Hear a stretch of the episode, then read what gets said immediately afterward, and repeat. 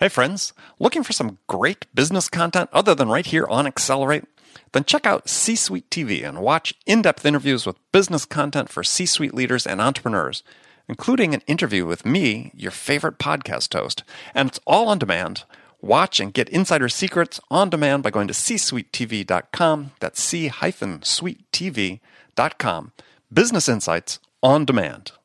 Okay, let's do the show.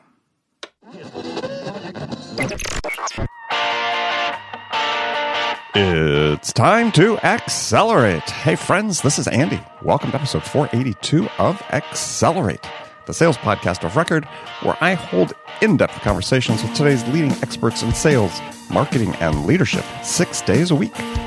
So, we're closing in fast on episode 500. You'll want to stay tuned. We're going to have a lot of fun with that episode. So, if you like Accelerate, then it really help us out if you take a minute, subscribed to the show, left us a review, try and do all we can to make this a valuable experience for you. So if you get a second, you're listening on your phone, pause, subscribe, use the podcast app on your phone to subscribe, leave a quick review or accelerate, and then come right back. So joining me on the show today is Kelly Riggs. He's one of my favorite people in this business. Kelly is the creator of the Business Locker Room. He's an author, a speaker, a podcaster. Wrote a book with one of my all-time favorite titles called Quit Whining and Start Selling. Now he started a new venture with his son, Robbie, called Countermentors. It's all about teaching leaders and professionals how to survive and thrive in the four generation workplace. Now think about that four generations in the workplace at one time. Well, let's jump right into it. Kelly Riggs, welcome back to Accelerate. Wow, great to be with you, Andy. Thanks so much. Well, my pleasure. It's been so long. I mean, you were one of my first guests. I mean, in the grand scheme of things. So actually, Actually, we should tell the audience you were first a guest of mine, and uh, I, I, didn't do anything that scared you off. So you invited me to be on your show. That's right. No, no, it was a great experience, and you've. I always remember you with this, you know, radio voice. Oh well, thanks. So didn't you do? Haven't you? Didn't you do radio at some point in the past? You know, I did. It uh, right. many, many, moons ago. I was um, a partner and I co-owned a sports media production company, and as a matter of course, they said you should have a radio show. I mean, we, we were doing like scoreboard shows and all kinds of things, and so I did. I wound up hosting a sports radio talk show, and and just absolutely had a blast with it. Had a blast. Really enjoyed it. And based in Oklahoma, where you are. It was, yes. We were on a uh, Cox station here, a big AM station. And uh, in fact, it was on Saturday nights, Andy. And the interesting thing about it is AM radio on Saturday nights back in 2001 ish.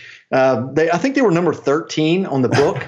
and uh, w- within uh, two quarters, I think we'd gone to number one because I mean, we we we just invited great guests. I mean, it's the whole secret, right? To get great guests, yeah. ask some questions, get out of the way, and uh, and we did we did we went to number one in a couple of books. So it was it was a lot of fun. There's a lot of sports enthusiasm here. It's it's all based around college, not so much. Yeah, I was gonna uh, say Tulsa and OU and OSU. Yeah, I mean, even back then we didn't have uh, the Oklahoma City Thunder, but I mean, you have people that are Cowboy fans, Dallas Cowboys, and Kansas City Chiefs. But it was basically driven by the Sooners and the Cowboys of Stillwater, so of OSU. So it was good. Mm. It was good fun. Not the what's what's Tulsa, the Golden Hurricanes or something? Yeah, or that's exactly right. Golden Hurricane. Well done. Golden Hurricanes. Now, what the hell is a Golden Hurricane? Could not even begin to tell you, and, and and why it's a mascot in landlocked Oklahoma. Oklahoma. no idea. I could have understood, you know, dirty hurt, dirty tornado or something like that. But absolutely, uh, yeah, we do a tornado or two. Unfortunately, here sometimes uh, quite badly, but uh, yeah, it well, makes more sense. The big news for Oklahoma, you guys are the seismic capital of the United States now. It used to be Calif- used to be California. You always had to worry about earthquakes, but now it's Oklahoma. Well, tornadoes weren't enough. Uh, we we needed more natural disasters, so we just decided to add earthquakes to the to the menu. Now you can just kind of dial up what you want. Yeah, excellent, excellent. So, how often do you feel like a, a trembler? You know, I've only actually felt uh, a couple, and, and, it was bizarre. We we were actually doing some remodeling in our home. We have a two story, and, and because they were working downstairs, my wife and I were sleeping in uh, the uh, bedroom upstairs, and we woke up one Saturday morning, and it felt like a, a train and a and a squadron of B 52 bombers was going by and the whole house was shaking. Wow. I'm like, holy cow, what is that? And, you know, because I'd never been in an earthquake and had no idea. And my wife's like, I think that's a that's an earthquake, and I man, it was scary. I mean, it was freaky. Yeah, it really was. So, uh, yeah. but just a couple of times, enough that we could feel it. Yeah, at least with with tornadoes, you can feel like you can go somewhere, right? You go in the basement, go in the shelter. Yes. Absolutely. Yeah, it, yeah. it is a cottage industry in Oklahoma for uh, storm shelters, and rightfully so. I mean, it's yeah. scary stuff. Yeah, yeah, that is very scary. All right. So, first thing I want to talk about is you've got a new venture, and we're going to talk about some sales stuff in a bit. Yes. But, but sure. for part of our audience, we've got our audience works in sales, we work in companies, we work in multi generational workplaces. Um, and so you've got a new venture, Counter Mentors, where you're really sort of talking about this issue. Yeah, quite a bit. It, it's really interesting how we came at it. I, I work with my son. We work together, and uh, he and I have enjoyed what we call, what we coined the term counter mentor relationship, where I mentored him through high school and college. But once he got out into the workplace, and he's a consultant in his own right, has his own shop.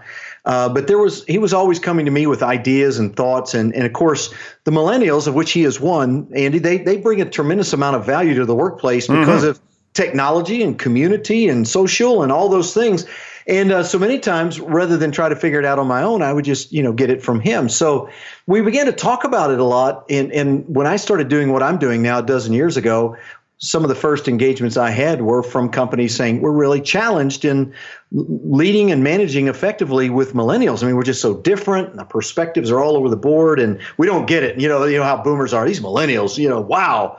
And so many times we would I would go in and, and do training around that. Well, Robbie, my son, he experienced it on the other end. You know, he was getting the "How old are you?" and "What kind of idea is that?" and "Oh, look, we've never done it that way here." you know, all that routine. Yeah, listen, so, son, that's not the way we do it around here. Yeah, eh, well, it's not the way we do it here, pal. So anyway, we we began to talk about this stuff, and we recognized that a lot of the things we were seeing from two different perspectives, we had the same sort of ideas about and we developed a methodology for training boomer leaders and millennial employees. And of course, now you have millennials who are, are in leadership positions as right. well, but getting them all to understand how, how you can create an environment where both generations can thrive. You can leverage the skills and wisdom of each, and you can really do something phenomenal with this. And it, and it was just groundbreaking. I mean, immediately people began to say, hey, you need to come and talk to us. And, and I really found it to be extraordinarily valuable in sales, Andy, because I know you know as well as I do, managing the millennial salesperson. Uh, the same, same kinds of challenges, you know, but uh, they they're now being introduced to uh, all of the things like social selling and social media and technology and tools and apps and everything. And if you can't stay with the program at our age in, in order to manage them effectively, then you're going to lose them, and you're going to ha- you're going to have a big challenge attracting uh, that that high powered millennial sales talent that is the future of the company. Yeah, well, future of the economy. So, Absolutely. so you talk about the four generation workplace. So I, I, was sort of stuck at three: a boomer, Gen X, the the unfortunate group in the middle there, uh, millennials, and well, I tell you, what, Gen Gen. Are you talking about Gen Z now? Gen Z would be four, and actually, in but they're just coming online. They're just beginning to enter the workforce uh, at around the age of 18, 19, 20. Um, but it's really interesting. In some places, you'll actually fi- find five generations because you still find some of our parents still working in their late 70s and sometimes early 80s in that same workplace. So, on the rare occasion, it can actually bump up to five generations. Hmm. Wow. Yeah. Okay. So, I was just trying to think about that. Is is yeah. I mean, some people are obviously being forced to work longer right? I mean, yeah, this uh, changes in the economy and retirement, you know, cost of living's gone up and so on. So yeah, people are definitely uh, not just boomers, but even whatever that generation is before the ones that were too young to be our parents, but too old to be boomers. Yes, uh, I think I think typically they're called the silent generation. Oh, really? The silent generation. Okay. Mm-hmm. So I guess one thing that's that's really sort of interesting to think about is what do Gen Z think about millennials? Well, it's interesting because they are different. Uh, a gentleman by the name of Tom Koulopoulos uh, wrote a book called The Gen Z Effect. And one of the interesting things about them is they have actually grown up. Uh, in, in, the 2008 economic downturn, and so there's there's some economic security issues that they really care about. They're much more entrepreneurial than their millennial brethren. Uh, they, Wait, they tend more, to be more entrepreneurial. Yeah, in the sense that they want to work on their own. They don't want to have any dependency. They they grew up seeing uh, what can happen when you lose your life savings and companies go broke and you know those kinds of things. So they're they they share their millennial brethren's background. I mean, clearly they are um, digital natives, and I like to say they they not only grew up with technology, they come out of the womb tweeting about it. So well, I mean, they, you know, they hit the ground running. Well, they really are the first generation to be completely digital. Yeah, absolutely, one hundred percent. And and it's it's really interesting because they they bring a little bit of different flavor to the workplace, but they're just getting there. So. I mean, they're very, very, very young in in that process, but they're going to change the workplace now what happened in terms of workplace dynamics is uh, a little over a year ago, um, the millennials became the most populated part of the workforce. They mm-hmm. now they're the majority. So right. you and I, we're out. All right. Hey. And of course, boomers are. Talk for are, yourself. boomers boomers are retiring in mass. I tell you who's forgotten in all of this is nobody talks about Gen X. Well, that's why I told them so, the called them the middle. They have sort of the middle child syndrome here. Is that uh, you know they sort of get overlooked. They're not the the boomers like the oldest child. The millennials are like the youngest child. Is yeah, middle child syndrome, sort of overlooked. There's no doubt about that, and and it's interesting that uh, my son and I, of course, we, we do a video podcast together, as you know, and, yes. and he, he loves to put it all on me. He's like, you know, Dad, you, you, you boomers are always talking about how bad we are. We're the trophy generation. We're the snowflakes and the cupcakes, and we're entitled and all this kind of thing. But he said, who raised us that way? Yeah, so it's very hard to get away from. It's either the boomers or, or, the early Gen X's that raised these kids as quote unquote helicopter parents to be the way they are, and we did not allow them to fail, and we gave them every opportunity to, uh, you know, walk around the barriers instead of having to climb over it or whatever the case may be. So, it, well, it yeah, really Simon it, it Simon Sinek. Have you seen yeah. Simon Sinek's video? He has got a video talking about this. Hundred percent. Yeah, yeah, it's a great video. I, I, love his whole shtick when he talks about. It's just the wrong word to use, but I, I love his whole explanation when he says is that kids t- today don't actually have to uh, develop interpersonal skills because they do everything on apps, right? So they don't have to say yes when they mean no and no when they mean yes. And if they don't like someone, they just swipe left. And if they like them, they swipe right. Mm-hmm. I just think that's so funny. So and then they get into the workplace and they have to learn to interact with a, a generation that's you know mostly in charge and boomers and there's the perspectives are so different their values are different and and yet they intersect in some very very interesting ways. And once you understand those things you can really make some some terrific strides in creating that that incredible high performance workplace that we all th- uh, care about. All right so what are some of those points of intersection? Well th- to to robbie and I, w- one of the keys are and the things that we saw over and over and over is both generations boomer and millennial talk a lot about the, the, the idea of respect. They both want respect, but they see it completely different. My, my dad's generation that I grew up, you know, he being raised by, you you did not ask your dad why because that was disrespectful you know, you just did what you were told. You kept your mouth shut and did what you were told. Mm-hmm. Uh, you, you respected people because of their position, their authority, their title. That you know, the teacher, the coach, the policeman.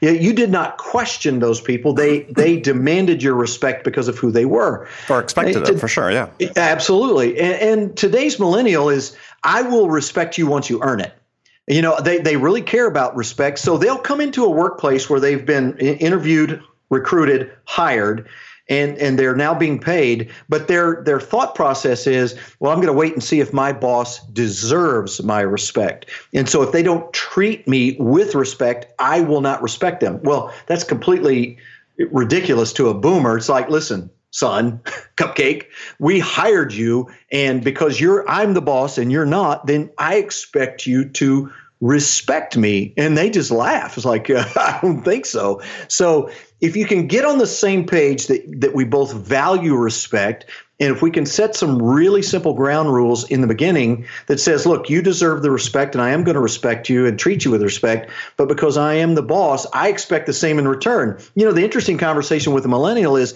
why do you deserve to be respected from the get-go but the boss doesn't?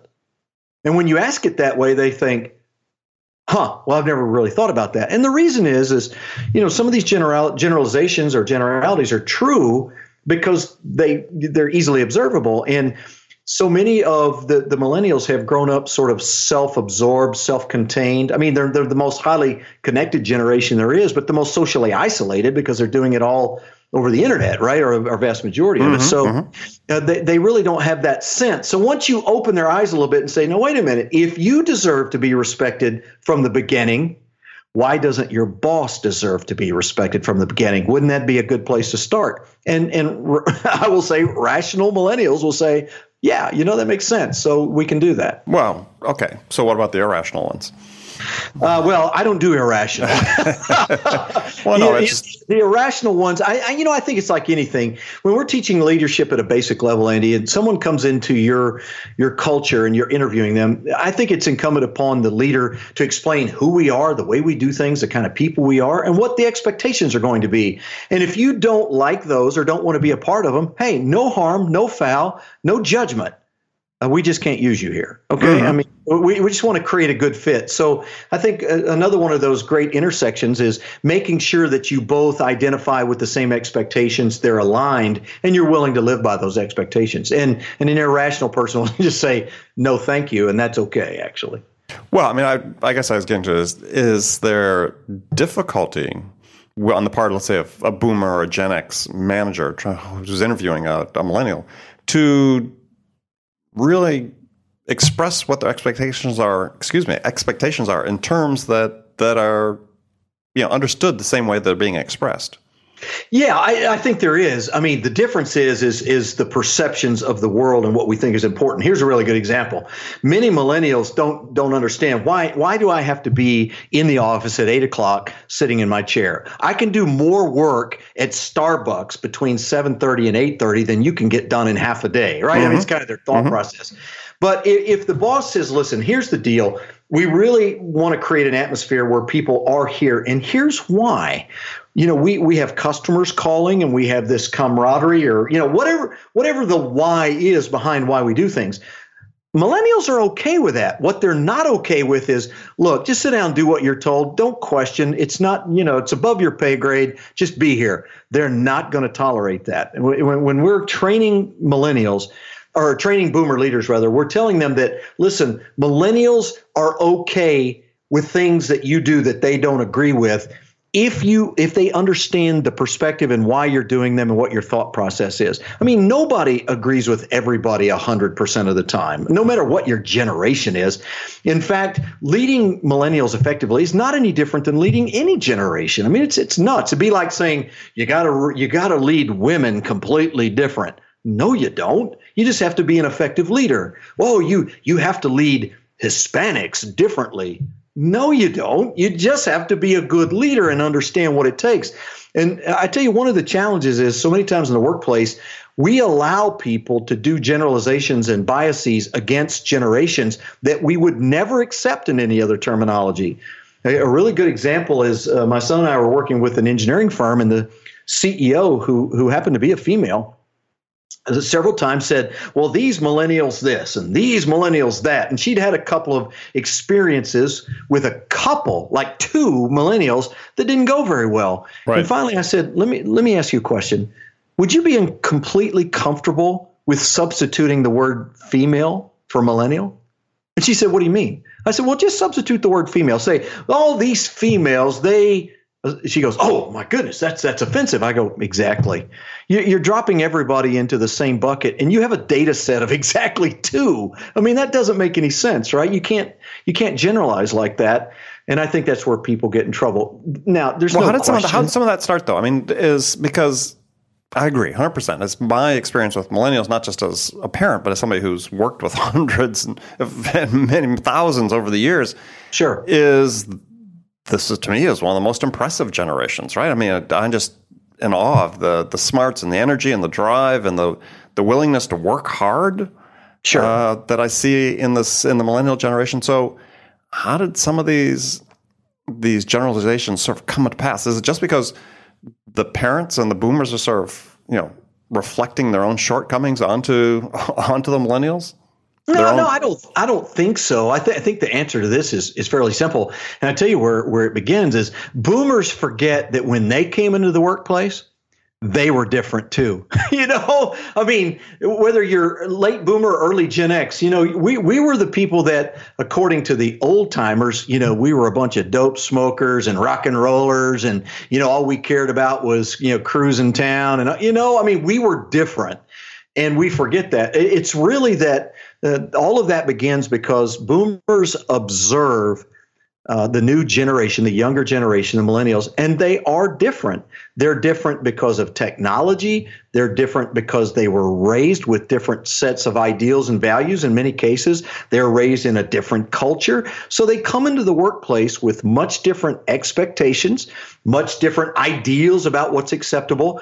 And be- because many of them were, were always told, do what you want, explore yourself, there's no wrong answers, and they weren't allowed to fail because of helicopter parents. Hey, they came they come into the workplace with very different perspectives on life. And boomers seeing those things went, oh my gosh, these wow, these entitled uh, brats, trophy generation, cupcakes. You can't say anything to them because they get their feelings hurt.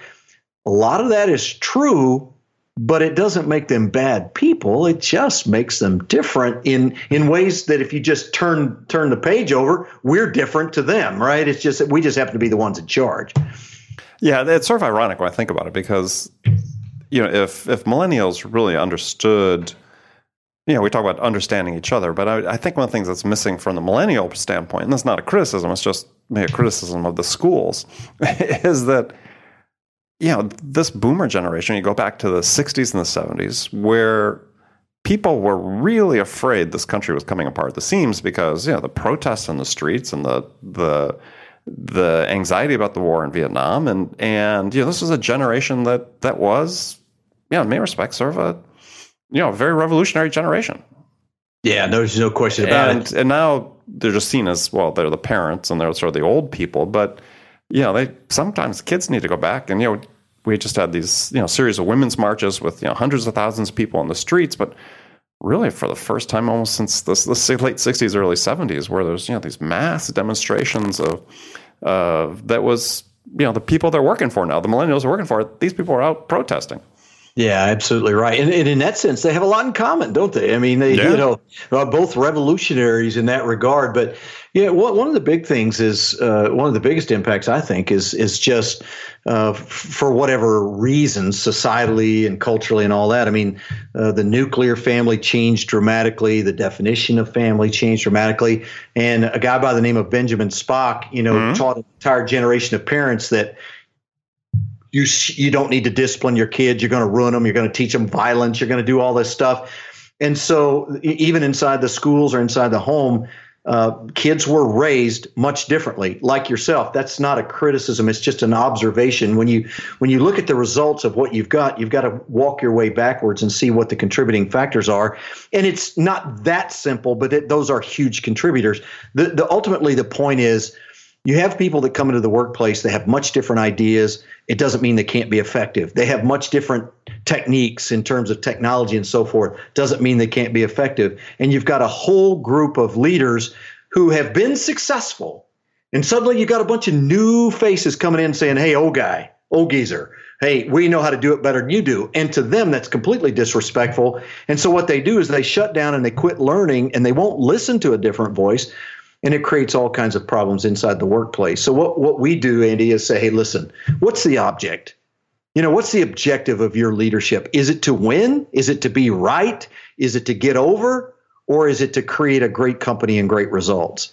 And when they go, well, it's just, you know, to create great results. Well, then let's quit holding on to the way we've always done it and and you know not have not invented here syndrome and let's figure out how we can use the best of both worlds and become a better company when it's framed that way, most people are like, okay, that, that, that makes sense. I mean, it's going to make my skin crawl in some instances, but yeah, I'm with you. Let, let's go do that. But we're always talking about the fact that the boomers are in charge and yeah, the millennials are in the workforce. But as you said, the millennials now are in leadership. There's lots of companies where that exists. What are you seeing with the other way around, where millennials are in the leadership and you've got boomers that are in the workforce and you know trying to reconcile those differences?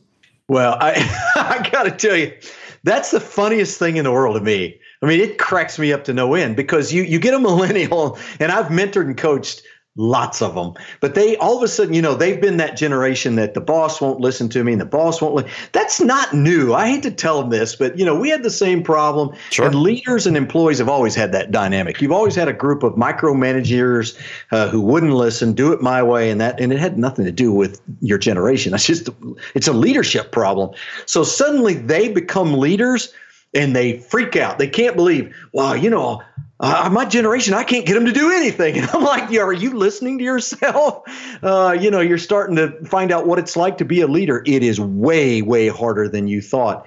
And it really gets fun when they're managing boomers, and and that that's funny too. And boomers get a kick out of it too, because I, I've actually run into a lot of boomers who really enjoy being led by younger, more enthusiastic, more passionate kids they call them, and uh, they get a kick out of it. And that's not always true, but uh, I think it's really funny to watch a millennial move up into the the level of management leadership, and then suddenly realize it's not everything they thought it was cracked up to be. It's not that they want to give it up, but they realize it's way harder than they thought. Well, which has always been the case, right? I mean, I think anybody moving up into management, that's that's been an issue, right? It always seems like easy looks easy from the outside, and and once you get in there and you have to start managing people, um, and working. Oh yeah, as I like to say, uh, every you know when you're an employee and you're a high performer, or you you know you perceive yourself to be, you're always lamenting the fact that you know the boss won't let me do anything. Why why didn't the boss just let me make these decisions and let me just do what I do? And then that person become, becomes a leader, and within three months they're like, you know, you just can't find good people. it's it's you know it's amazing how the perspectives change when the responsibilities are thrown at you. So listening to some of your podcast with with Robbie is you know one of the I don't know conclusions perhaps that may be too strong a word, but but one of the sort of takeaways I have from from, from his perspective was is that this perception that you know boomer managers are you know sort of hypocritical right? It's always about do as we say, not as we do. Right. I mean, is is is that sort of a, a common issue, you theme you see coming up? Yeah, I mean, there is a lot of truth to it. Of course, he and I have a lot of fun, you know, uh, with our banter on the show. But the the really interesting thing is, is if you just forget about generations and go look at the data and how many managers or leaders are considered to be effective, you know, the numbers are pretty abysmal. You're talking about less than a third. Typically, you know, 70% of employees when they when they leave an organization, according to Gallup and a whole other group of researchers, they're leaving because of the people they work for. Uh, I remember there was a conference board report uh, some years ago in which one one in three managers was considered to be an effective leader. The reality is, throw generations out, most leaders are just not very good. Now, I, it's a systemic issue from my perspective. We take people, we promote them to leadership, Andy. We don't train them. We don't say, listen, we promoted you because of your knowledge or skill or performance, but we want you to be a team leader and create team results and grow your people and all that. Instead, we just think, well, because you were good at it here, clearly you're going to be good at it as a leader, which is about the dumbest assumption ever because it's two completely different set of skills. For example, in our world in sales, you can be a great salesperson, and typically we take the best salesperson and make them a manager. And then when they stink at it, we, we can't understand it. Well, it's mm-hmm. because they never learned that set of skills.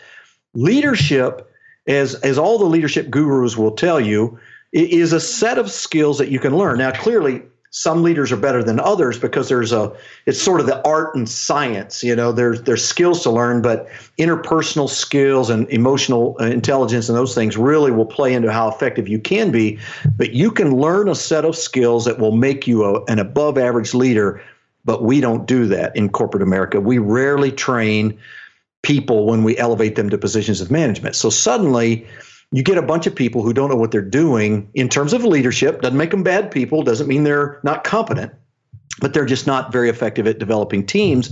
And suddenly they don't know what to do. So when they can't get people to do what they want, they become micromanagers. And many of them, they resort to that very quickly because that's what they grew up with. That's what they've seen. And now they sort of get it like, wow, like I was saying earlier, wow, you just can't find people who will do anything. And they get entrenched. And so millennials then fast forward come into this workplace and they they see people who are you know, very set in their ways. It, we've always done it this way. Hey, uh, youngster, we've we've been successful. Why don't you sit down and you know get a few years under your belt before you start telling us what to do? and that may be the first time they've ever heard anything like that, and it and it really sets them back quite a ways. Well, and I think one of the things you're talking about, to my way of thinking, is that that we may train managers how to manage, but we don't train them how to lead. Exactly right. Exactly. And, look, and, look at our world in sales. It, it, from where you and I come from on the sales side, management is what CRM and and it's budgeting and forecasting and it's reports and you know it's product knowledge and all this. So we we elevate a guy or, or a man or a woman to to clearly into a leadership position, sales manager. And what do they focus on? CRM, budgeting, forecasting, and all that. But they forget that their role is now to develop a team of salespeople. So we didn't train them to do that, and they really they just think that because of their natural charisma, or you know their their ability to get things done, or their drive, they'll just work harder and they'll be good at it. And it's just not true. No, no, and and you've written an article recently about this, really from the sales perspective about uh, difference between salesmen or scorekeepers and sales leaders. I guess was was the distinction you made being sort of yes. the managers. We're sort of talking about basically just scorekeepers, right? We're going to manage activities. We're going to manage results uh, from those activities, but we're not really focused on on leading. Correct. Well, you've you've had a good friend of mine, I'm sure a good friend of yours as well, on your show a couple of times, Mike Weinberg, and he he and I have very very similar philosophies about all this. I mean, if if you've got uh, sales leaders, I, I, call them sales leaders instead of managers because I think the leadership side is the more difficult part. Oftentimes, the, the part that's absent. But it, when your sales leaders are not trained to coach and teach and develop. And they're spending way more time doing administrative work and, and things that the C suite level is, you know, told them they have to do. And they're not out developing people and they don't learn skills like how to create your own sales plans and they don't understand how to create accountability and all that. I mean, it, it, it, makes for a very difficult proposition because the leaders become frustrated, the salespeople become frustrated, and then the C-suite becomes frustrated because we're not getting the results we want.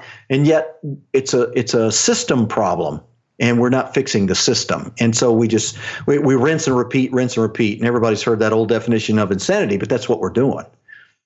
So, I mean, is there uh, a fear, perhaps, that you know, as we generate more and more data about our business operations, sales in particular. There's a lot more transparency in terms of the sales process and you know, the tools that enable you to collect this data. That you know, the natural tendency is to say, well, we've got this data. Let's let's use it. But the way it's used is more as a you know command and control as opposed to a leadership function. Yeah, I think there's a lot of truth to that. Um, you know, and the the I, I, like to say it's a pay me now or pay me later proposition. I mean, you're going to pay, right? So you can either choose to invest your money in developing your leaders and training your salespeople, or you will pay in missed quotas and, and turnover and everything else. So the, the challenge becomes that we have all this data and so we try to manage by that data, and, and yet we're not addressing the things that would really make us better. But you know, strengthening our leadership skills, strengthening our sale, our selling skills with our with with our salespeople, and, and it becomes a, a significant issue because we're, we're so reactive and in the moment, you know, especially in, in the Fortune 500 world, in the public companies, it's uh, earnings per share this quarter. So we can't even think long term many times, and it, it becomes a real challenge.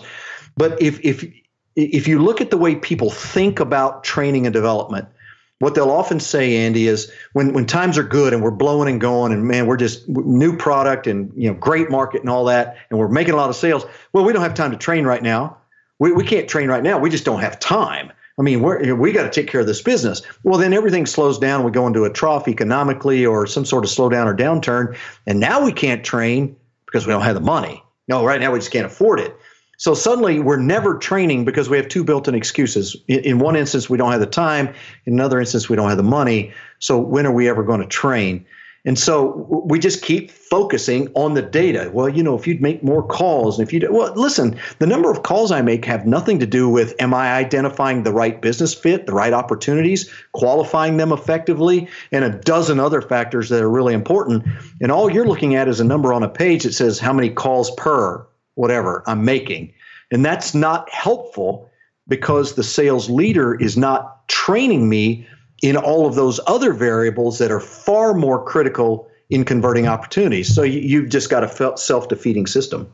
Yeah, it seems like it because I mean, when we look at and get back to the issue of you know this multi generational workforces, the millennials coming in are coming in to the sales force at a time where it is so data oriented.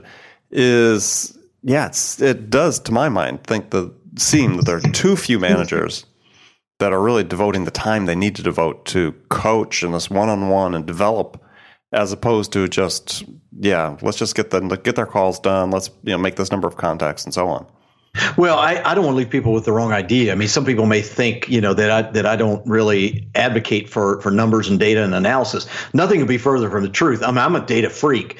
Uh, the more information I have from my perspective, the better it is for me as a sales leader. The, the real trick is to understand what the data is telling me and then be able to translate it into the, the coaching and training and development that will really impact those things. I mean, a, a really good example that, that I always like to use is you, you can have someone out there who is uh, the, the national leader in sales. Okay, they're they're the top person, and so they get all the awards and they get all the accolades, and they have their annual performance review. And, and the sales manager, who you know is a numbers guy but not a coach or a trainer, or developer or leader, he looks at him and says, "Man, you had a fantastic year, just incredible." But you know, I was I was looking at your numbers, and I realized that your your calls per week average is is mediocre, and you know you're doing far mm. less presentations than, than, than a third of our staff. Can you imagine what you would do if you could increase the number of calls you make? And I'm like, oh my word. I mean, you know, that's the entire point.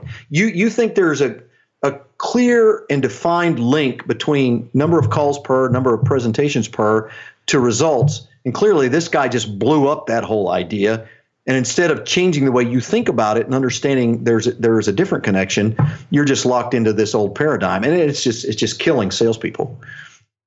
Well, I think it is. I think one of the things that I see is is that's different these days is, and again, not placing a judgment on necessarily, but but I don't see at least when I was started is is we were we had more freedom as salespeople.